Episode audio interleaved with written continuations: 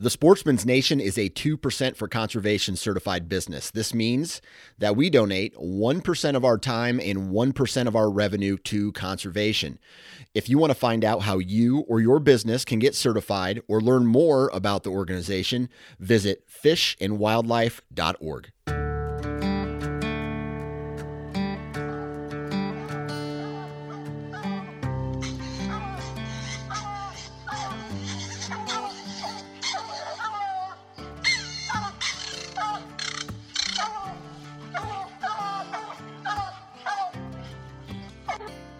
This is the Houndsman XP podcast.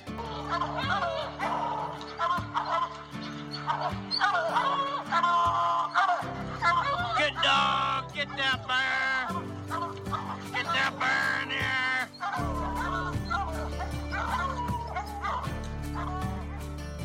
The original podcast for the complete Houndsman.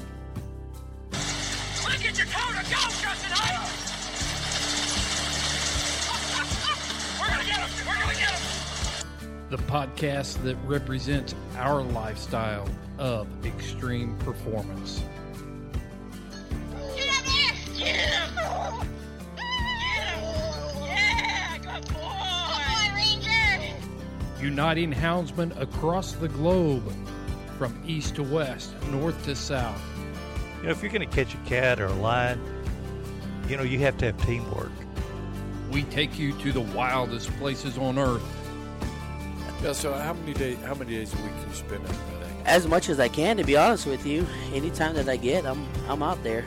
Join us for every heart pounding adventure on Houndsman XP. I'll tell you like I tell everyone else, I'm going to hunt whether you're here or not, so you might as well be here.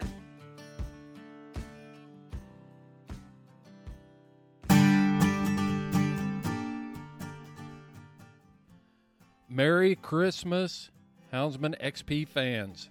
This is the week. We are going to continue to open up those Patreon codes for you last minute Christmas shoppers out there. Two great companies. I'm going to give you all that in just a second. But hey, before we get there, this is going to be a great episode of the Houndsman XP podcast. I am in West Virginia.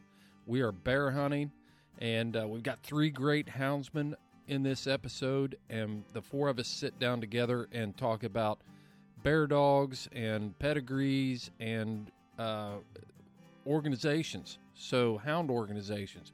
Carl Schoettel is the president of the highly recognizable Wisconsin Bear Hunters Association.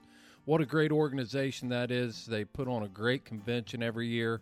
Uh, they're very effective in keeping up the fight for houndsmen's rights in Wisconsin.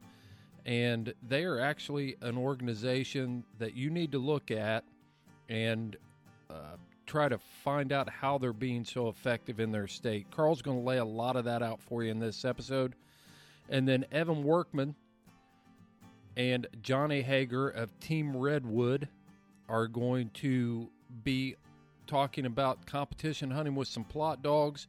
But this is basically, basically and mostly a bear hunting po- episode for the podcast, and uh, you're really going to enjoy that.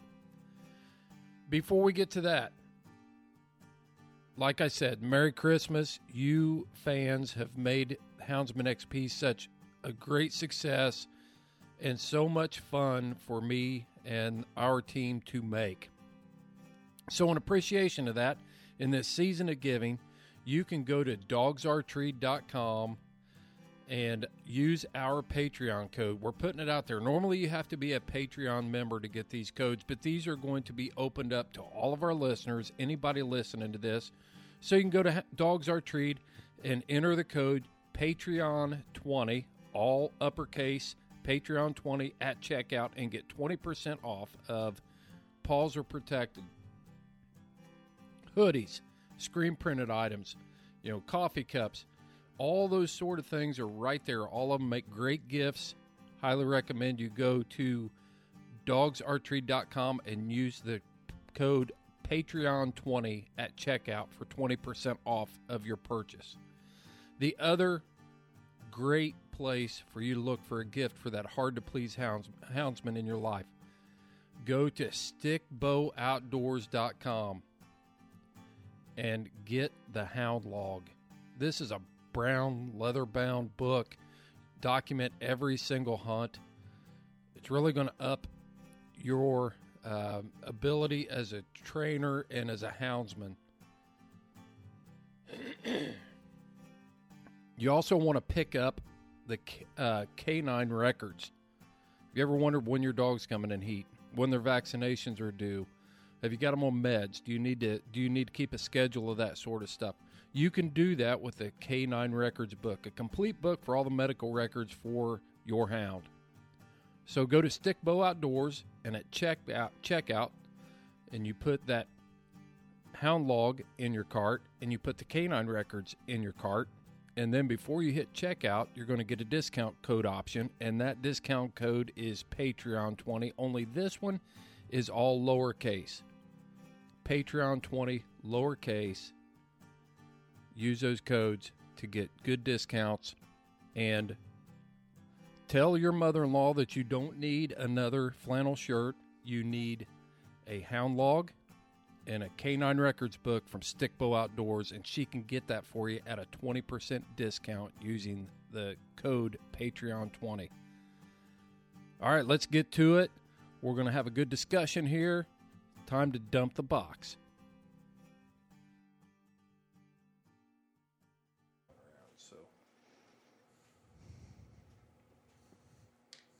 How's come everybody stopped talking? You guys haven't shut up for two hours.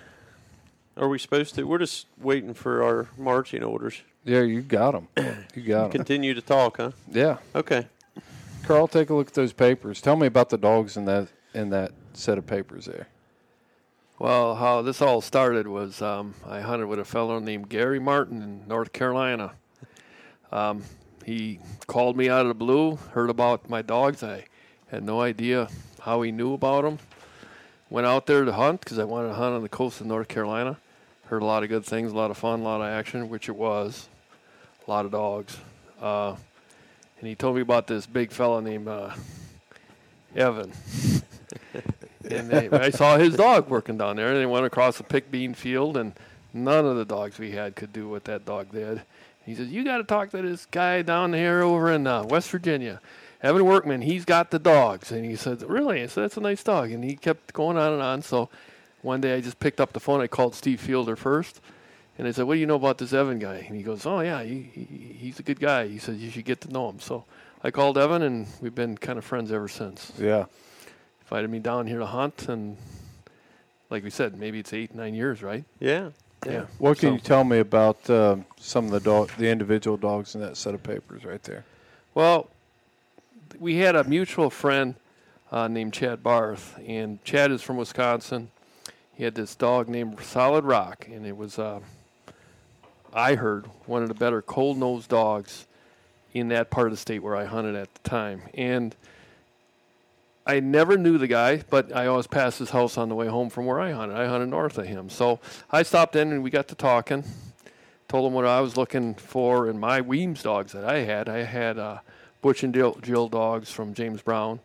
And um, I said, I need a little bit of nose, pretty warm nose dogs I had. And he said, Well, this, this, the solid rock dogs that come out of Steve Fielder stuff, he says they have great nose. He says, I'm out doing all the Walker guys up here and we hunt in sand country, and it gets pretty hot in the summer, and it's really hard to start a track. It's hot, it's sandy, and he said he can always start a track. So we we got a pretty good friendship going, and we decided to make a cross, and um, we took my easy dog, which is a Weems dog, and uh, crossed his rock dog, and that's how we got Sam and then we took uh, or Dash, and then we had Dash, and then, which was a great bear dog. That first cross was awesome, and then we took a dog out of Rock and Jones Indio and crossed it and got Rock and Dodger, and we made another cross, and that's where I got Sam. So, and from those dogs are really where I was heading, and it wasn't going in the right direction.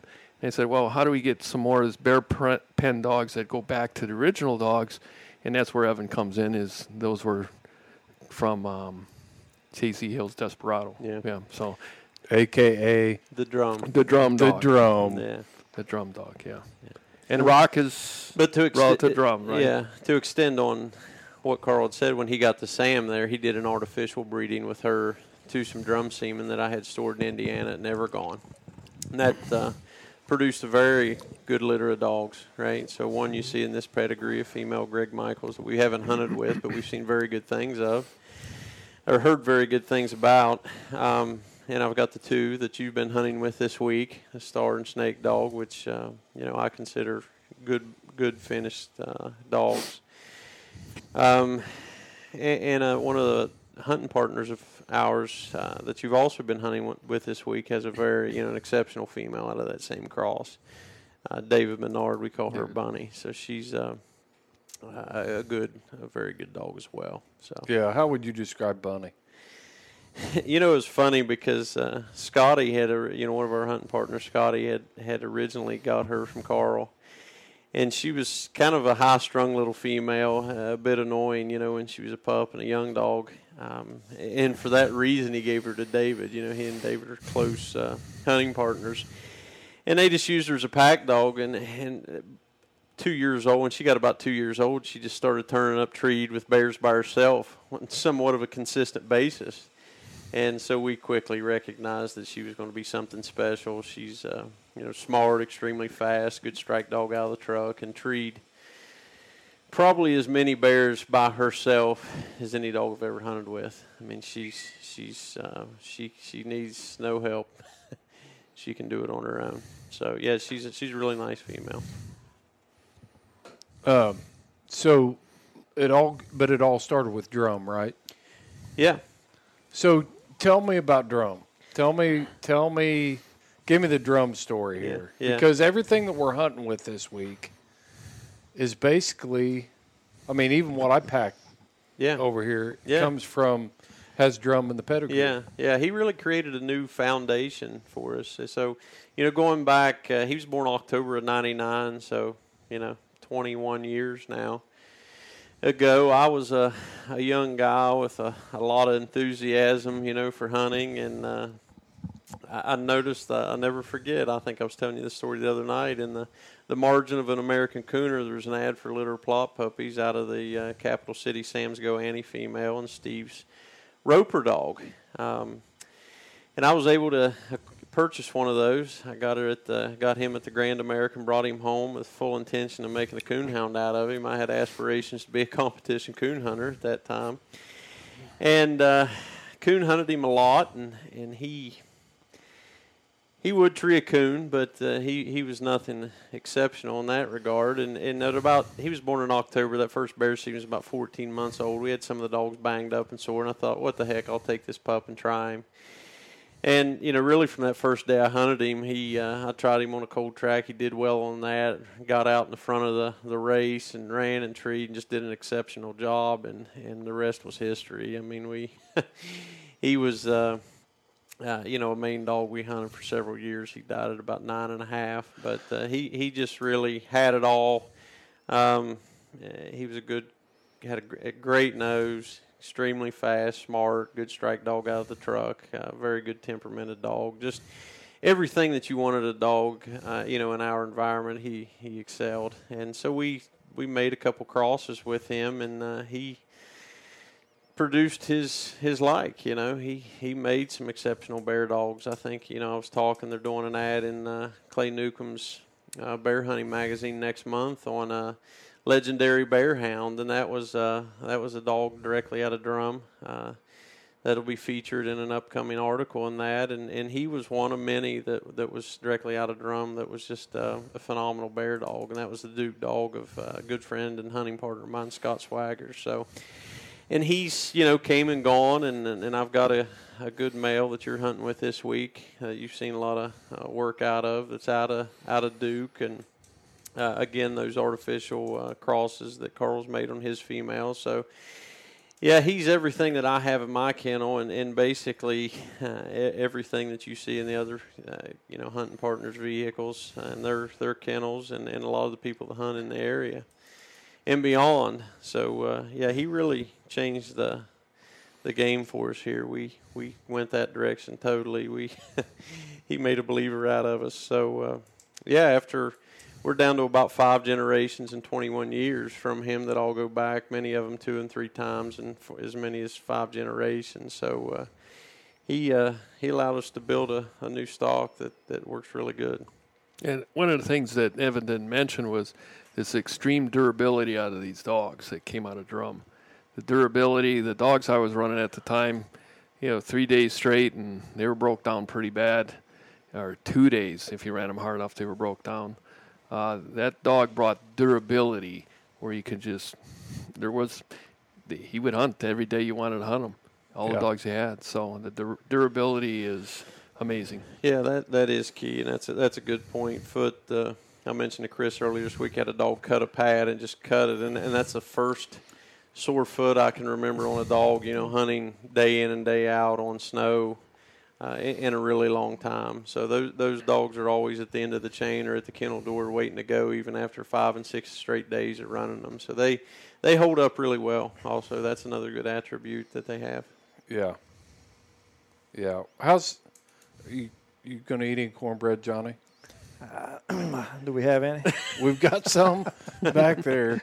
How does this guy fit into it, Evan? Johnny Hager. How does how does Johnny fit well, into well, this as mix? John T, as we know him, um, I, I ran across him in the the early 2000s. I, you know, for many years chased the coon hunting game as well. And uh, Johnny, anybody that knows Johnny knows that he's very passionate about his Plott coon hounds and uh, has, has done a lot of competition coon hunting over the years. And probably one of the dogs that Johnny is best known for was a, a dog called Solid Oak. And I'm very happy and to, to report that I delivered that puppy to him in the summer of 2004. Which solid oak came out of what cross? Solid Oak was out of a Grand Night champion female that I own called uh, Redwood Josie. And a friend of ours, uh, Jeff Coons, is Redwood Okie Dog. And Right. that, that cross we made. Legendary. Yeah, it is. It is. I guess you would consider it legendary. We made Is that. still the number one historical? It it is. It is. Now they don't. UKC doesn't recognize crosses, but they recognize you know dams and sires, Right. and both Okie and Josie were the number one historical reproducers, and largely because of one another. Yeah. Right. Well, I guess Josie was was totally. Okie had things outside of Josie, but for sure most of his uh, production. Uh, record came from her so they were they were two exceptional coon dogs totally unrelated to the dogs we were talking about early uh, but we just managed these lines independent of one another for two different purposes. And so I gave Johnny that was the second cross, and uh, I took Johnny a pup. I think he skinned me on that deal a little bit. He traded me. He traded me. you a, you never know it. yeah, he traded me a female that, that wasn't uh, much account, but he did take that dog on and made me proud. So. And I think he even, uh, you know, he made a lot of noise. Johnny might touch on that a bit, but he even hit the reproducers list, I believe, you know, sometime later.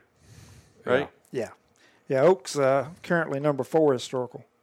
He he was the current number one reproducer for uh, probably two or three years. Number one performance sire.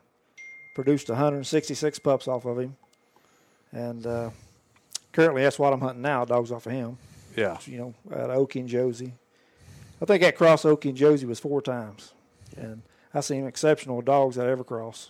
That's unusual. And, uh, you know, there's a lot of there's a lot of banner around and and you know pickle barrel pickle barrel talk about how many times you can make a cross and it'll be effective, but Yeah. the Okie Josie cross seemed to work several times. Yeah.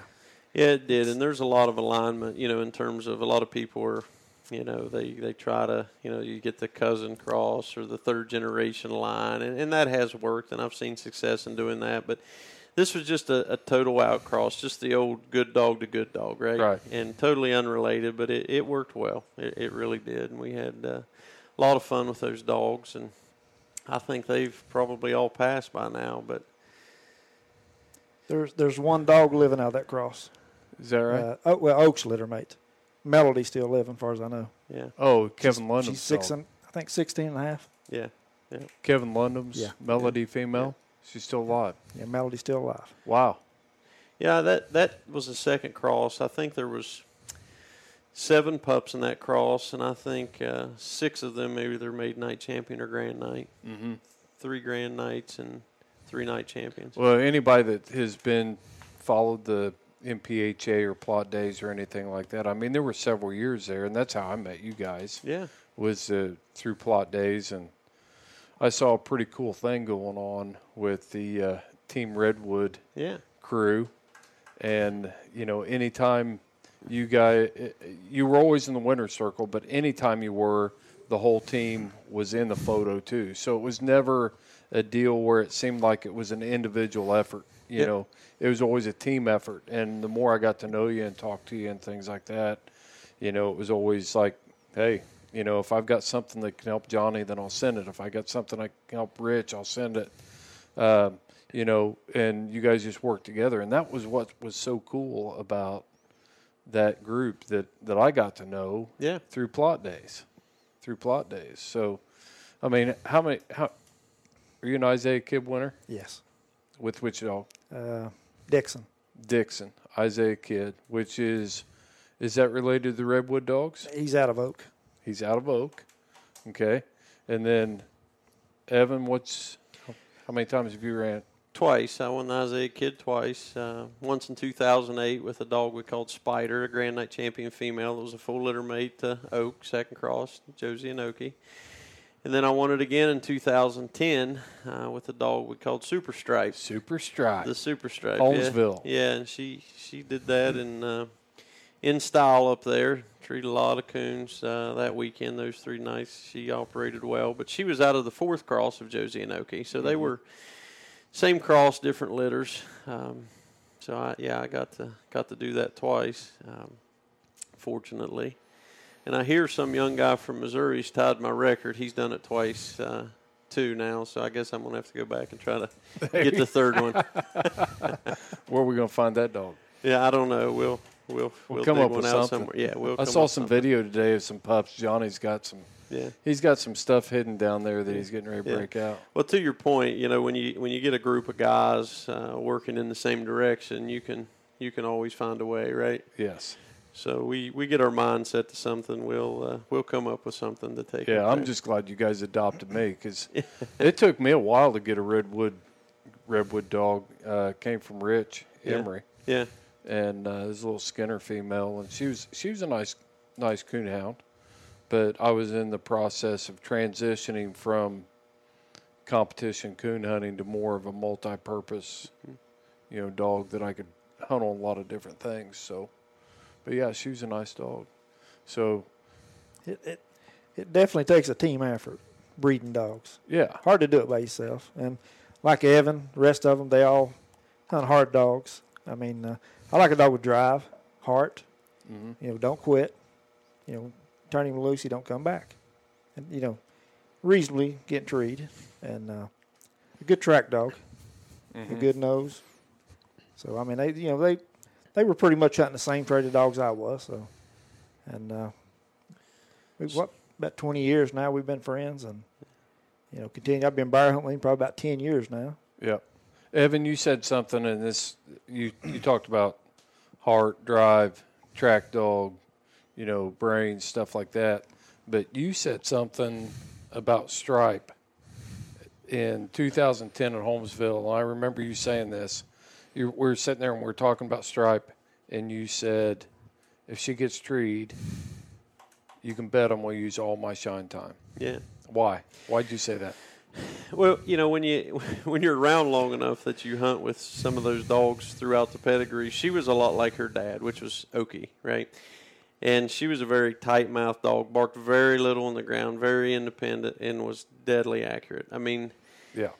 Eh, in that time of year, at that time of year in that area, you know, homes where the coon's plentiful, you can in August. In August, it would be very rare for her to miss, very Mhm. rare. And uh, so, and, and therefore, I would, you know, look, do my best to, you know, utilize the full shine time, do everything I could do to find the coon, which I would with any dog. But you know, I went in there knowing that I was going to find that coon, and if I didn't, it was my fault because she she just didn't miss him. Yeah. She was a, a medium to hotter nosed dog than a lot of those that I uh, dogs that I've hunted. But the, the good part of that, you know, on a frosty November night, she didn't tree a truckload of coons. But you get in that type of country in that time of year, she would tree those coons fast in a hurry and always have them. And she was just very, very tough to deal with. You That- surprised I remember you saying that? I am. I'm impressed. Yeah, I'm impressed. Don't be impressed. Yeah. it did make an impre- It made an impression Yeah, on me. yeah. It made an impression on me. And you know, I had litter mates and hunted with lots of dogs from that cross, and they were not all that way. And as a matter of fact, you know, a lot of them were were not. Were a different style of dog, but she was very much like the Okie dog. right. Fast, tight mouth, and, and very accurate. How how important to your development of houndsmen has this Team Redwood thing been for you? Yeah. John, go go ahead, Evan. Yeah, well, it's it's it's in, you know, I- it's you, you can't put a put a value on it, right? It's been outstanding. I mean, the the relationships. I mean, essentially, we're sitting around this table today because of it, right? That's right. You know, our paths uh, crossed several years ago because of that. We became friends and have made a lot of uh, good memories together. And Johnny, as he said, for you know, 20 years, we've we can sit here in, in, in, this bear camp that we're in right now. You've uh, been a witness to listen to these old stories, you know, from I've heard so many stories the last three days. yeah, You put Johnny in my truck. from Wow. from all over the country. You That's know, right. from all over the country, our Yeah. our travels, and you know, you get. Uh, I think I mentioned you, you you get out when you're young. You think it's how many bears I can tree or how many trophies I can haul home. But as you get older, you start to look back and those memories that you have. Mm-hmm. Uh, you know, you start to put more value on that than the the other things, right? So uh, yeah, I'm very appreciative of of all the relationships that I have because of that deal. Johnny's kind of the last holdout here on the competition coon hunting scene, Yeah, aren't you, Johnny? yeah. Still hanging on. You love it. Oh, I do. You love. I like coon the competition side of it, competitive. But you, would you and, uh, coon hunt if you couldn't compete? Yeah, Yeah. I knew you. Would, I knew you'd say that. Yeah, I'd probably still be coon hunting. And uh, Yeah. you know, a lot of these wins, like Evan won National Grand Night, I was there with him. Uh, Jeff won National Grand Night, I was there. Then Evan won again with Dixie, uh, Wesley's dog. I didn't even Uh, touch on that part of it. Uh, yeah. Yeah. and That's And then you've won with what? I won National Grand Night with Oak, uh, Ryder, and Dixon. Yeah. Yeah. Then uh, plus Kyle won with uh, Rock. hmm Uh, A redwood dog. been several Yeah. redwoods in the last twenty years. Absolutely. I, I can't think of a more predominant, dominating family of dogs and, and team of hunters that have com- accomplished more with the Plott breed than than Team Redwood. Yeah. You know, there hadn't been there hadn't been an equal, and you can look at it on paper any way you want. It just it's not there. So, but we're at Bear Camp. Evan, thanks for having us down here, and and uh, I told told your father-in-law that uh, you know this is one of my favorite places to come. The, Yeah. the camp's set up great. And how many generations is this house? This is uh, uh, my son would be the seventh generation here in this this house that we you know consider Bear Camp, and the the rest of the family over the years just continue to build around it. So it's a it's a nice uh, community, a close knit community of, Yeah. of family. But this particular house has sat vacant since 1983 for about 37 years, and, and it's it's well maintained, but it's dated. You know everything in it's like It's you walk, awesome. You walk in, it's It's, like, going back to my great grandmother's. yeah, it's like going back in time, and uh, you know it's it's really nice, and it's it serves the purpose well. It's a great hunting camp, and uh, you know anyone that, that wants to come, they hunt whatever we may be after that time of year. It it, it provides a, a great place for everybody to come and sit outside around the fire or, or inside, you know, and so uh, yeah, it, it works well. It's it's good. So how did Carl get in this mix? Because Carl, you're from Wisconsin. Carl Schoettel. Are you still the president of the Wisconsin Bear Hunters? Yes, yes. Okay. How would you get mixed up in this mess? Um, hunting out in North Ca- coastal North Carolina with my friend Jim. Jim usually is here with me when we come down. He's come many years too, but couldn't make it this year. But um, we had a mutual friend that um, that we bumped into. Not bumped into. I went out there to hunt because I want to hunt on the coast, see what it was all about, and I always heard about the big rough bear and everything, and lot of action, which it was. It was it's about killing bears. Yeah. As much about dogs as it is about killing bear. You know, when I was there, but um, I think we covered we covered that part about Yeah. you know you seeing the outstanding dog work and stuff. But so, how many years ago did you start coming down to West Virginia? like we said, I think eight or nine years ago. Eight or nine years ago. Yeah, and like I said, a mutual friend said I have to get a hold of the guy that had this dog that we hunted with down there, which was uh, Evan Workman, and we talked to Steve, and we just picked up the phone call and said let's let's hunt together. So, Carl, let's talk a little bit about um, your work with Wisconsin bear hunters and where you guys are. Where you guys How are much at right how now. much time you got? Oh my gosh! you know, this is one of the main driving forces behind this podcast. Is our motto is to preserve, protect, and promote. And uh, uh, you're right. I mean, you're you're eyeball deep, or maybe sometimes you feel like you're over your head and swimming, treading water. I don't know. Gasping No, for air. not really. Really? No, not really. It's just a lot of work, A a lot lot, of of dedication, and we have a board of directors that's very dedicated, and like we always say, it's it's a way of life, and very passionate. Wisconsin hound hunting uh, for bear, Michigan's the same. West Virginia, I can see the same thing. Uh, this is the way people live their lives, and they take it personal. Yeah. So when you got a bunch of people that can do anything, it'll die for you, raise as much money as you want or need to hi- fight these political battles, and they always come through. You got something very special that the, Mhm. other, the rest of the hunting community really doesn't have. Hound hunting brings out the best in people, and actually, I will say, it br- they put their money where their mouth is, and, and they know how important it is. And that's something that doesn't really translate in other hunting sports. Is that to win the game of preserving your sport, controversial as it may be, it is about raising money. Yeah, because hunting bear with hounds has got to be one of the lowest hanging fruits out there. That's you know that's on the chopping block. It seems like every year we have to go into the halls and, and Yep. justify what we do and why we do it. It's not once a year. You it used to be seasonal. You you would go to the state capitol. You'd have a few hearings at certain times of the year. Uh, fighting for the rights of bear hunting is is a full time job. Not a full time job. It's eight hours a day, but it never ends. Right. You, there's always something every week that you need to work on. You got to build relationships. You got to teach people how important it is to stay in the fight because it's really easy to say someone else can do it. You know, it's in good hands, but you need an army of people to raise the money, and you need to make sure that you're letting them know that you're working hard for them. That's what keeps them motivated.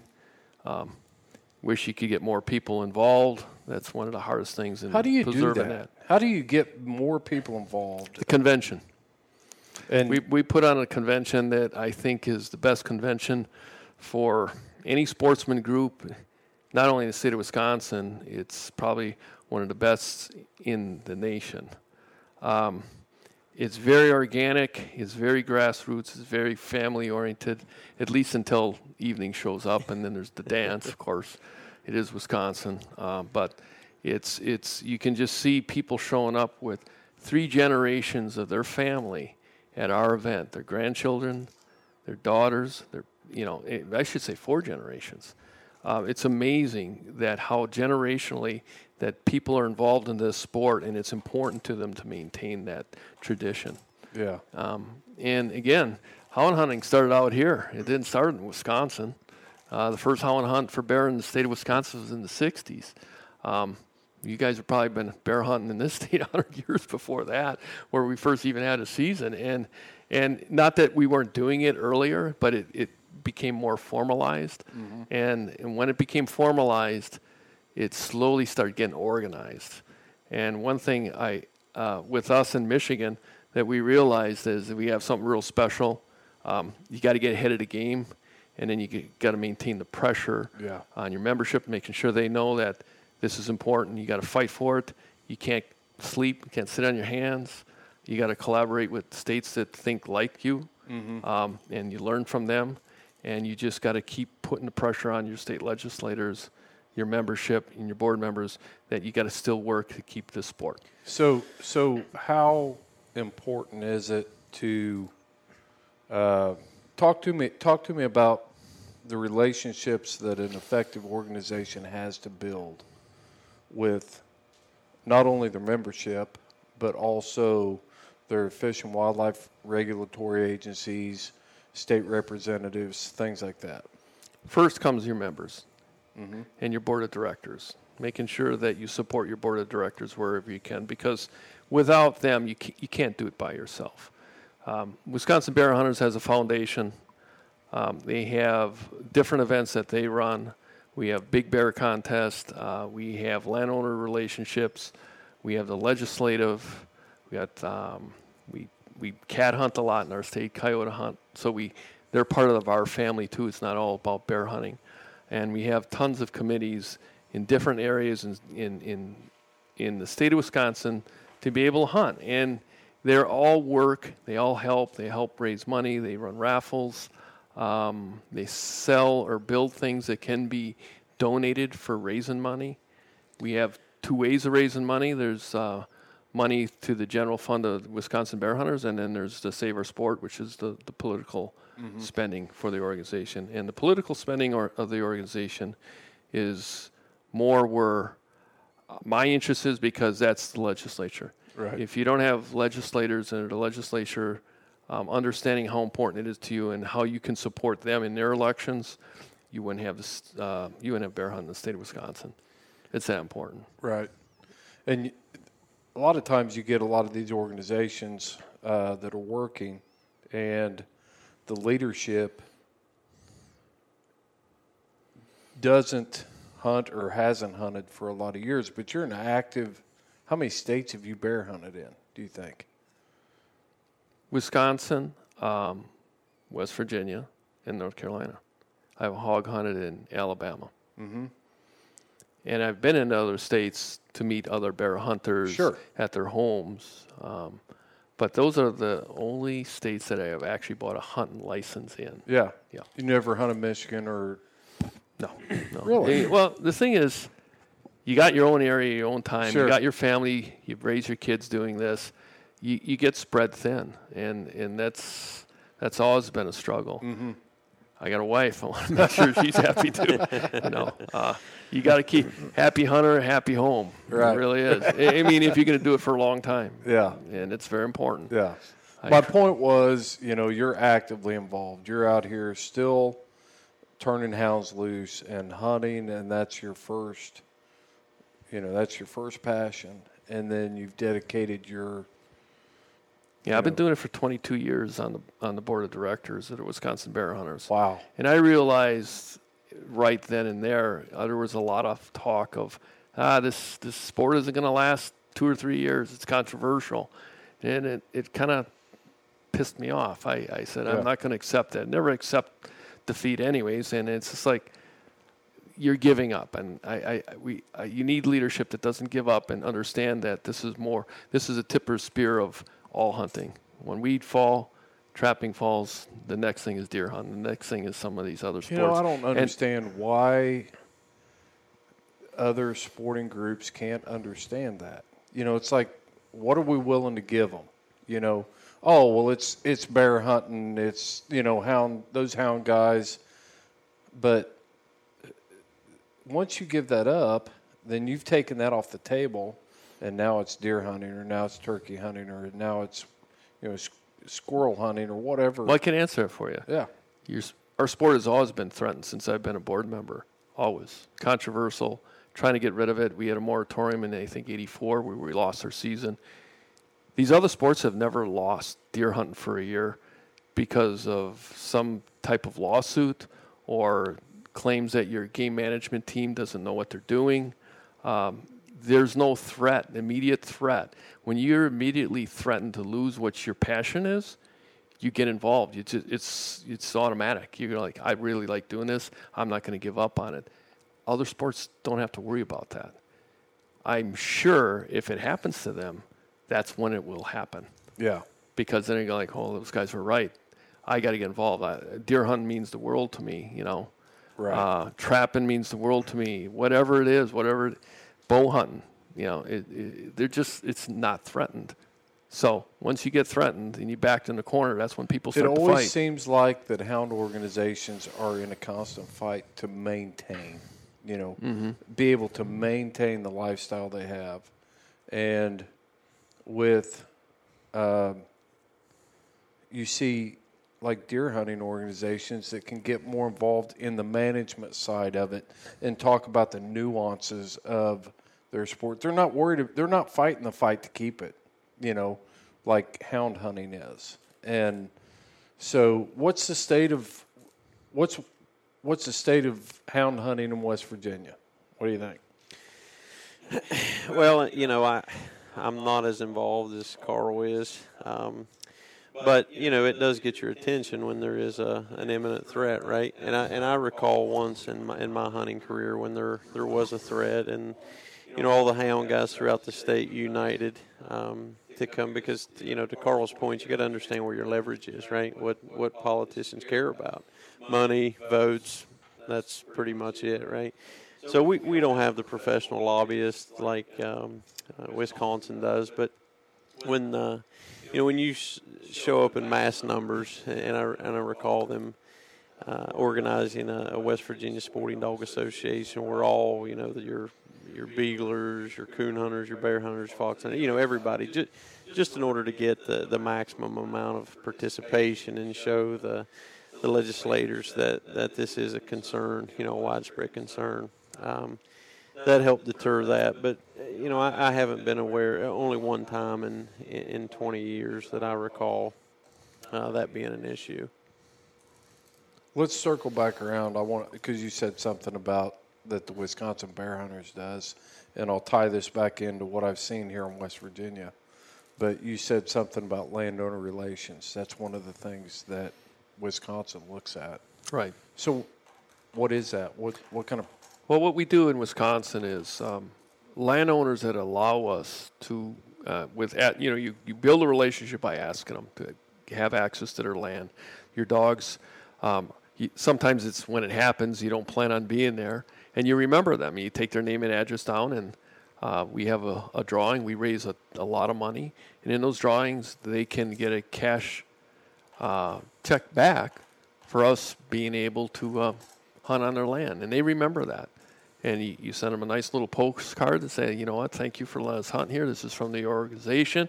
We really appreciate people that have that type of consideration. And I hate to say it is, they're not doing it because we're good looking. It's it's money talks. Yeah. So You don't have to uh, tell us. that- that, uh, you know, maybe someday we'll have to change it from 50 to, to 75 to 100, and and when that time comes, we will do so because that's the opening of the door. The cash is. Yeah. And they remember. it. And then once you do that, you know, you stop in because they're in your hunting area, and you, you say, "How's it going?" I remember me, and some most of the times they don't remember you because they run into people all the time. Right. I'm the bear hunter because you don't have your dogs with you, and and you start talking to them. Oh yeah, yeah, oh, yeah, yeah. Thanks for the check. You know, by the way, why do you want to have a cup of coffee? So then, you know, you build those relationships one at a time, and then when you know you're getting bad mouth as the big bad mean uh, hound hunters that are out on uh, running all over people's land that they don't have access to, that guy will go to, f- go to and vouch for you and say, Right. ah, that, that's not the people I know. Yeah. You know, and, and it's really important. And when you got as many members as we have, and you when you, thousands, and, and, and when they're all doing the same thing, that's that's a big army of landowners that will stop put the brakes on that type of negative commentary towards houndmen and how they use the uh, the landscape Right. because they know firsthand what it's about, and we educate them. You take the time to talk to them. you know? It- you, it's a lot. It's a lot about breaking the characterization, Yes, right? yes. Of, of hound hunter. You know, you you want to break that, and you always I always encourage fellow you know hound people to to be respectful, drive slow. You, you know all the things that landowners want you to do. Close right? close your door. But yeah, close, close your door. Um, and and you know Chris can relate to that because uh, There was an epic fail this week. I'll just get it out there. There was an, and I'll admit it in front of the Wisconsin Bear Hunter president. So we're running, we're cold trailing this. It was terrible. It was terrible. I mean, it really was. I, I and as soon as it happened, I was like, man, that was stupid. So we cold trail this bear out of an area. It comes across a mountain. It's getting down on a road. Evan calls me on the radio and says, "Hey, you need to get over here. We're catching dogs. Blah blah blah." And uh, so I go out there and I'm on the road and Evan's got a dog running down. Is that a U.S. highway? Yeah, A yeah. U.S. highway. So you know I'm trying to block traffic and people are honking at me and. And we get that dog caught, and then somebody's catching one of my dogs up there, and we're getting that dog caught. And then I've got a dog running down the road, and I'm trying to get that dog caught. And some lady pulls up and she says, Hey, I need to talk to you about something. And I just, in the heat of the moment, I just looked at her and I said, What? You know, because I was caught up in all of that. And it just went downhill from there. Mm. You know, I walked away at first and I came back and I apologized. I said, Look, I said, I'm sorry. That's not the way I intended to come off. And then she went down the road and she gave Evan a whole earful too. So I did not do a good job of representing bear hunters in the state of West Virginia. But, but I assured her that that I would reprimand Chris on his bad behavior, right? Oh, And I, and that was I would- brutal. that I would correct that. Yes, yes, yes. And that, that we were uh, very sorry for any inconvenience. What are you laughing about, Johnny? You were standing right there. So I, I just try to stay out of it. yeah. Thanks. it, and she just happened to be the landowner Oh, as well. yeah. It yeah, yeah, it wasn't good. So, even in the even when you do all these things and you talk about all these things, you know, I mean, we talk about this stuff every week, and still in that heat of the moment, man, I just I dropped the ball. You know, I did. So, Yeah. What, one, one thing I know uh, in our state, and I see it here, kids are involved, and it, it breaks the ice. You know, you talk to landowners with your, like my daughter Jessica, she's been bear hunting since she, I carried her in a backpack at a year and a half old. Um, and when she's with you, that whole perception is just totally changed of what Exactly. hound men are. Kids are key. Uh, your wife, your your girlfriend, women, daughters, they're, they're super key to hound hunting. Uh, I can't say enough about the girls and the ladies in the state of Wisconsin, hardcore bear hunters. I think they do more uh, for opening up doors of closed minds to bear hunting than, than, than the men do because, you know, different personalities, uh, different, different whole tact of how to talk to people when people are angry or a little got a little hot under the collar because they're not understanding what's going on. Evan called on his feminine side. I mean, he calmed that down, and Oh, that's that's key though. You Yeah. can't yell. You, if you just say, hey, "I'm sorry, man," and you start talking to them, next thing you know, you're not that uh, uh, troll that lives under the bridge with uh, Right. sharp teeth and one eye. They like, wow, this guy can talk to me and and and uh, and settle me down. And you just got to calm people. You got to Yeah. calm calm people down quite a bit because they only know what they hear from people What that are been- in our community. we've allowed people to control the narrative of what hound hunters are for way too long. And when I see organizations like Wisconsin Bear Hunters that's out there proactively trying to set the image, paint the picture of what a houndsman is, and then actually doing it with programs like your landowner appreciation uh, relationship program, that's awesome. You know, now we're in control of the narrative, and or we're trying to gain control of some mm-hmm. part of it instead of somebody look scrolling through social media or getting it from TV or whatever it is or Walt Disney. You mm-hmm. know, that is so key, and I've I've witnessed the same thing with my daughter.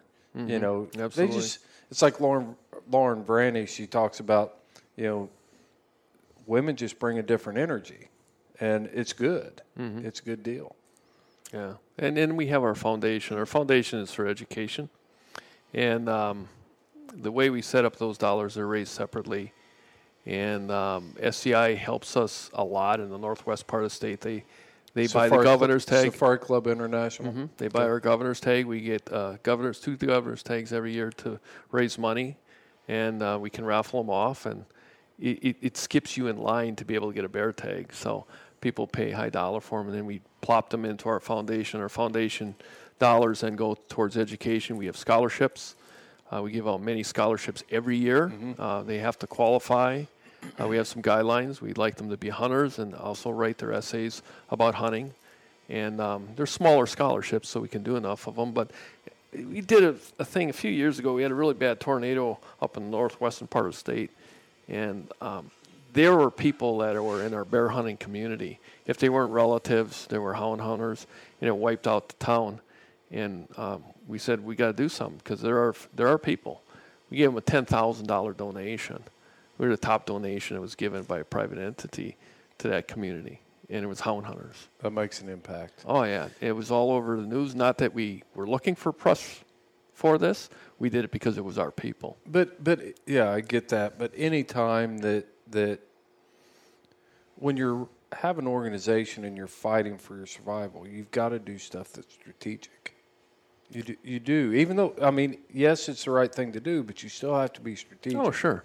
Because if it's supporting veterans or it's supporting youth events or whatever, that plays better than we want to kill bears. Mm-hmm. You know, we want to run our dogs.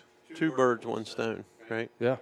Right. So you're you're And it's not even you're, you're conscious. you're- yeah, you're you're providing for a good cause, and you're also helping you know your image as well at the same time. Yep. Sure. It doesn't. It's it's not something that you sit back and you sit in a board meeting and say, "Hey, we need to send ten thousand dollars because it's going to play well in the media." You do it because it's the right thing to do, and then when you're talking to a legislator, they're like, "Didn't you guys donate ten thousand dollars to this community in my district?" Yeah, we Mhm. did. Mm-hmm. Good deal. Now you got a friend. Yeah. And, but you can't do that if you can't raise the money. That's what I want to get to. And we're looking at unprecedented times for events. You know, uh, even in bear camp, I've watched some of the dynamics, you know, and it's kind of like Carl shows up and everybody's standing back because he came from some other world and, you know, with the COVID stuff. And, and, um, but you guys weren't able to have your banquet or your convention this past year, which I was extremely disappointed in. And I'm not. I think I did get my credit back for my flight.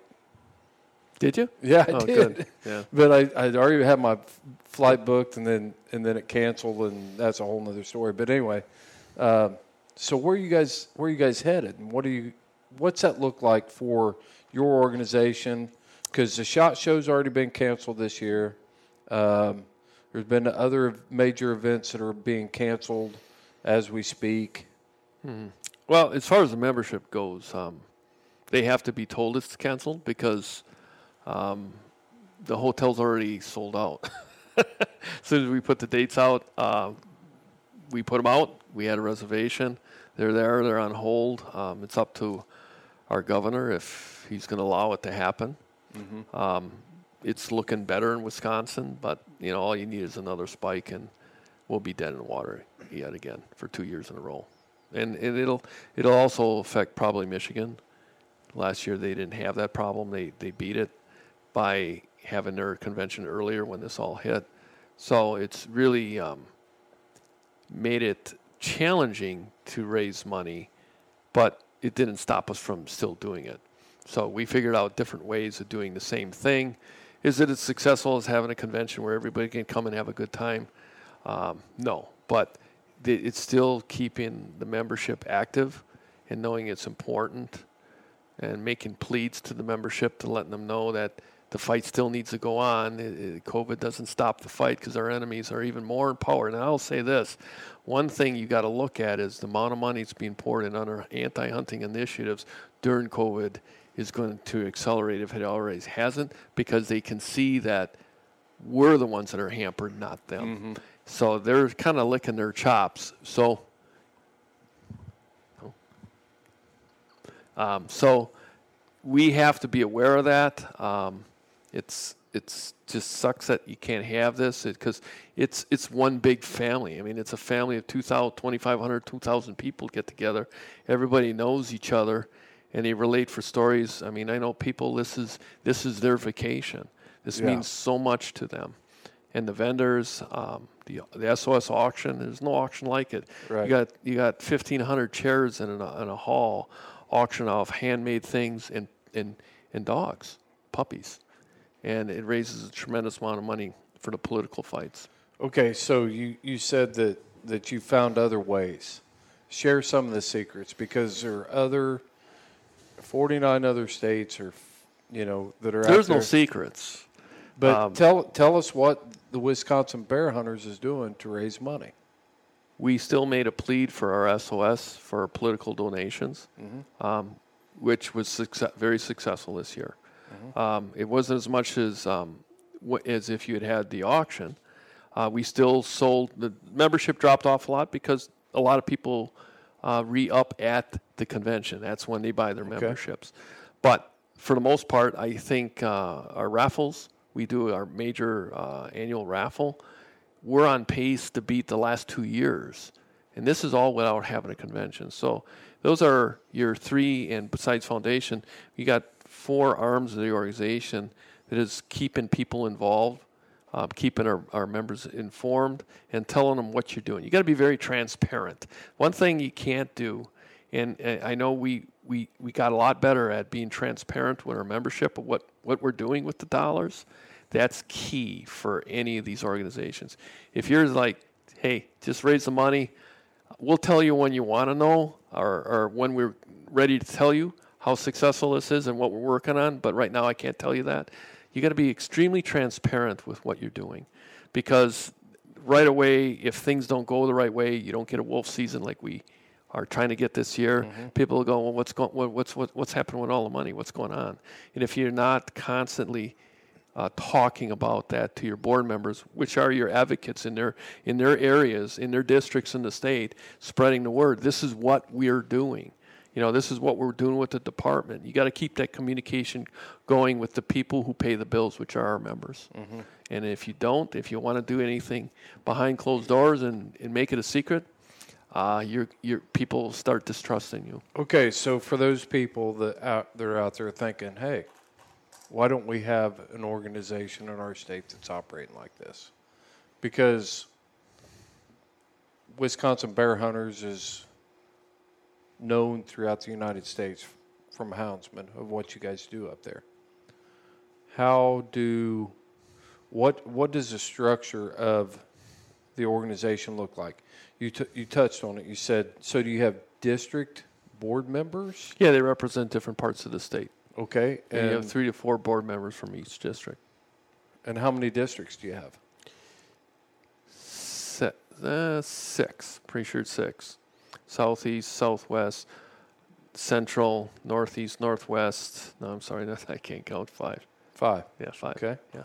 So, with that being said, um, those are elected positions, and they're elected because the people in their district know them locally, they trust them, and they run for office and they get votes.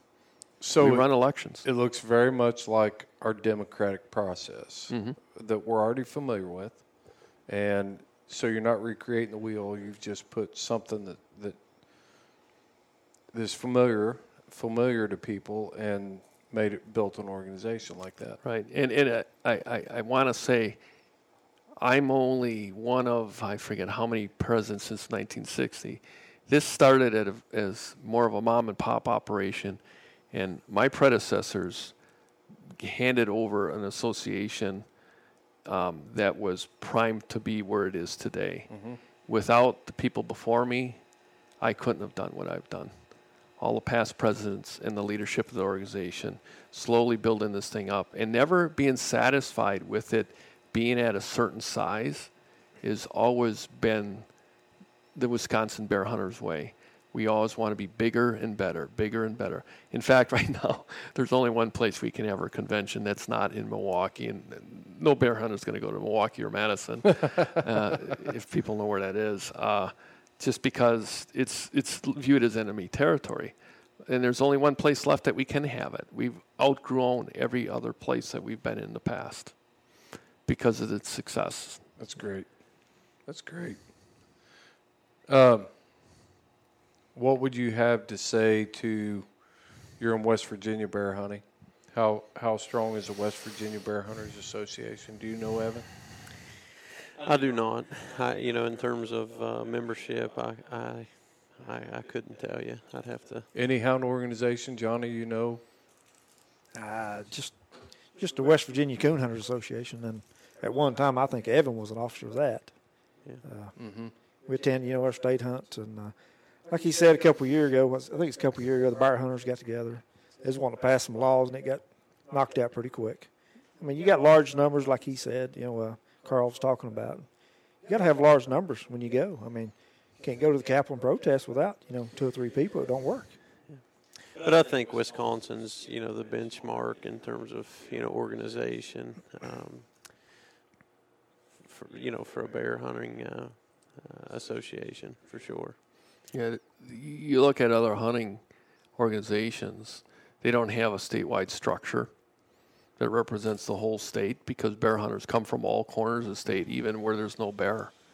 Um, and you need that representation because you, you got people that where there's probably no bear in, in West Virginia that still go bear hunt with hounds, you know, and that's one of the keys that we've done is taken the whole state and gotten them involved in bear hunting. Not that there's that many that come from the uh, south, southeast where I'm from. There's very few, but we still represent that because there's people down there that go up north and they, they bear hunt and run dogs or they run coyotes or cats. So you got to make sure you have a board that's active and representing all areas of the state. Yeah. Yep. What's the future look like for the Wisconsin Bear Hunters Association? What do you think? Well, I'm cocky. I, it's good. you know, You have good You- you- you- you gotta- trajectory, right? Yeah, you got to have fire in your belly, and you get people like that. You know, um, the vice president of the Wisconsin Bear Hunters, Lucas Withrow. Um, he's been a pleasure to work with, and uh, usually your vice president, your heir apparent. You know, um, and uh, you know it, it's your duty to hand off an association into good hands of people who want to do the same things that you want to do and have that type of passion. And we have that. We have a lot of great young members that that um, bear hunt means the world to them, and I think they really know that if you don't keep doing the things that we do, it will be gone, and they understand that. Mhm. And they're 25 years younger than I am, That's so great. that's a good thing because they'll take up the torch and they'll run with it. Have you seen an increase like the national trends right now since COVID hit?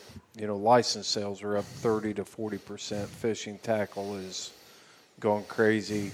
Uh, have you seen an increase in new membership for houndsmen? I, I would say we, we, we think it's f- kind of flat actually, because COVID is really doesn't have effect on the sport itself all summer. In the height of the COVID, you know, you're getting ready in the spring. Um, everybody I saw hunting, same people, right? Uh, you know, uh, not always taking the precautions. Maybe some would would have thought they should, including myself. I mean, we, we you're out in the wilderness, you live your lives. Lives have risks. We we take those risks and we live our lives. So you know, it's just another thing. Um, as far as increasing membership, because it's so centered around our convention, that's been the struggle. Mhm. Um, I think if we would have had our convention, our membership would have probably continued to climb. And um, it's just a matter of a pause. Uh, we look at it as a pause. Our elections are on pause. Everything's on pause, and, and, and pent up um, ability for people to get out and do something for their passion. It's there. It's Mhm. a matter of just having our politicians allow us to do it. Yeah, it just seems like you know I spent the whole summer in Montana, and, or a big portion of the summer in Montana, and just the users, the non-consumptive users that we call them, you know, not hunters. There were people everywhere, you know, in the wild wild Mhm. places, and looking for. You can't go to the places that you normally went, so it's like let's go for a drive. Let's go for a hike. Let's go for but the national trends have been that um, uh, people are it's it's almost especially I, I saw especially back at the onset of this thing you know you couldn't buy garden seed.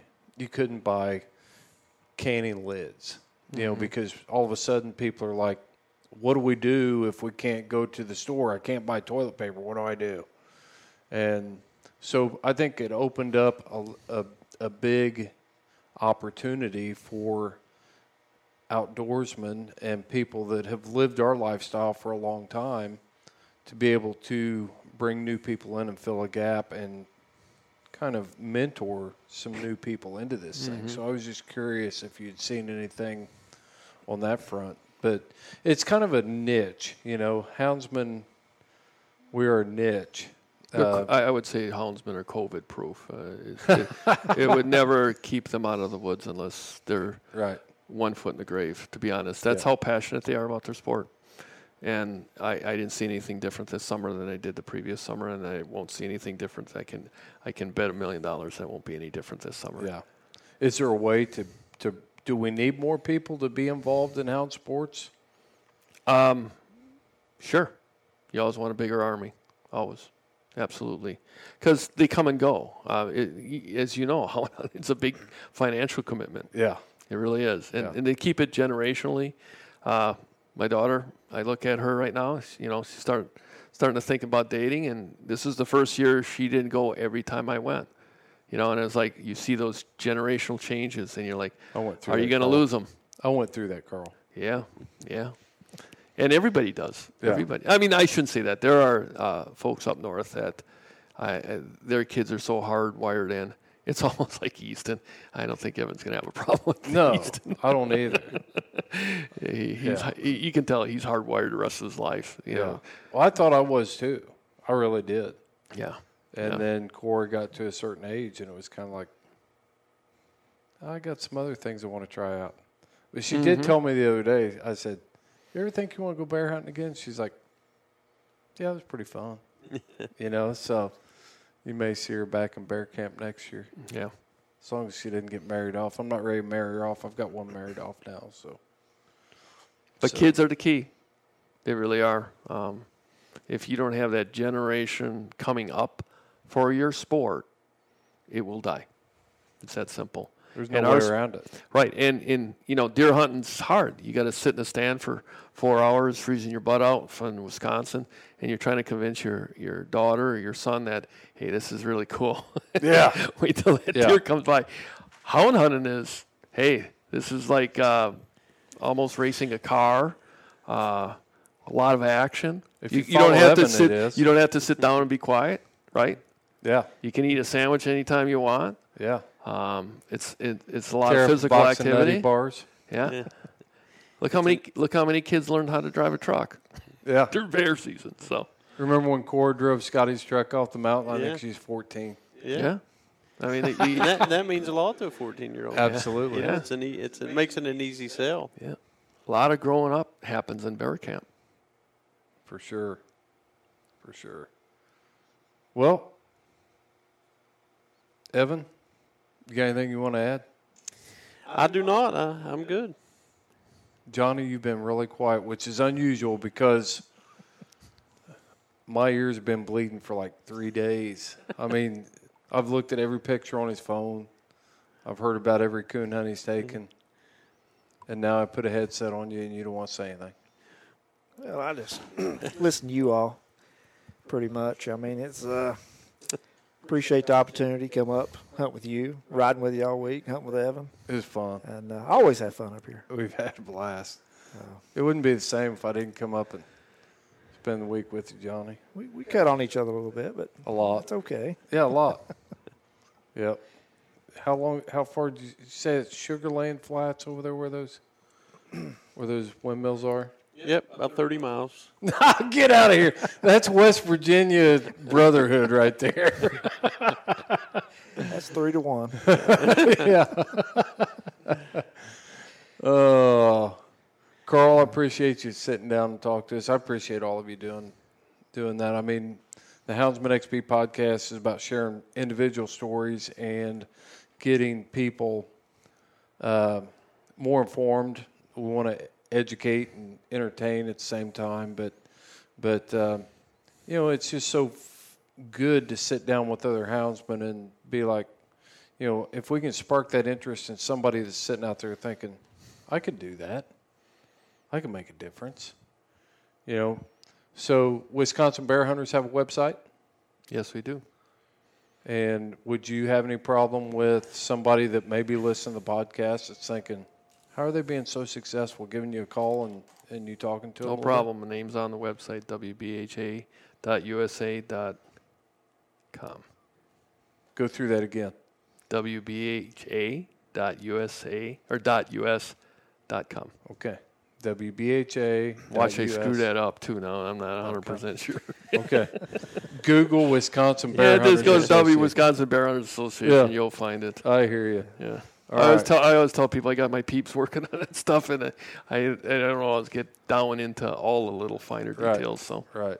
yeah. Well, I do appreciate it. So, hey, I know I'm sitting here with a lot of good houndsmen, and and uh, tomorrow we'll go out and turn some bear dogs loose, and never know what's going to happen. So, you follow your hounds, and I'll follow mine.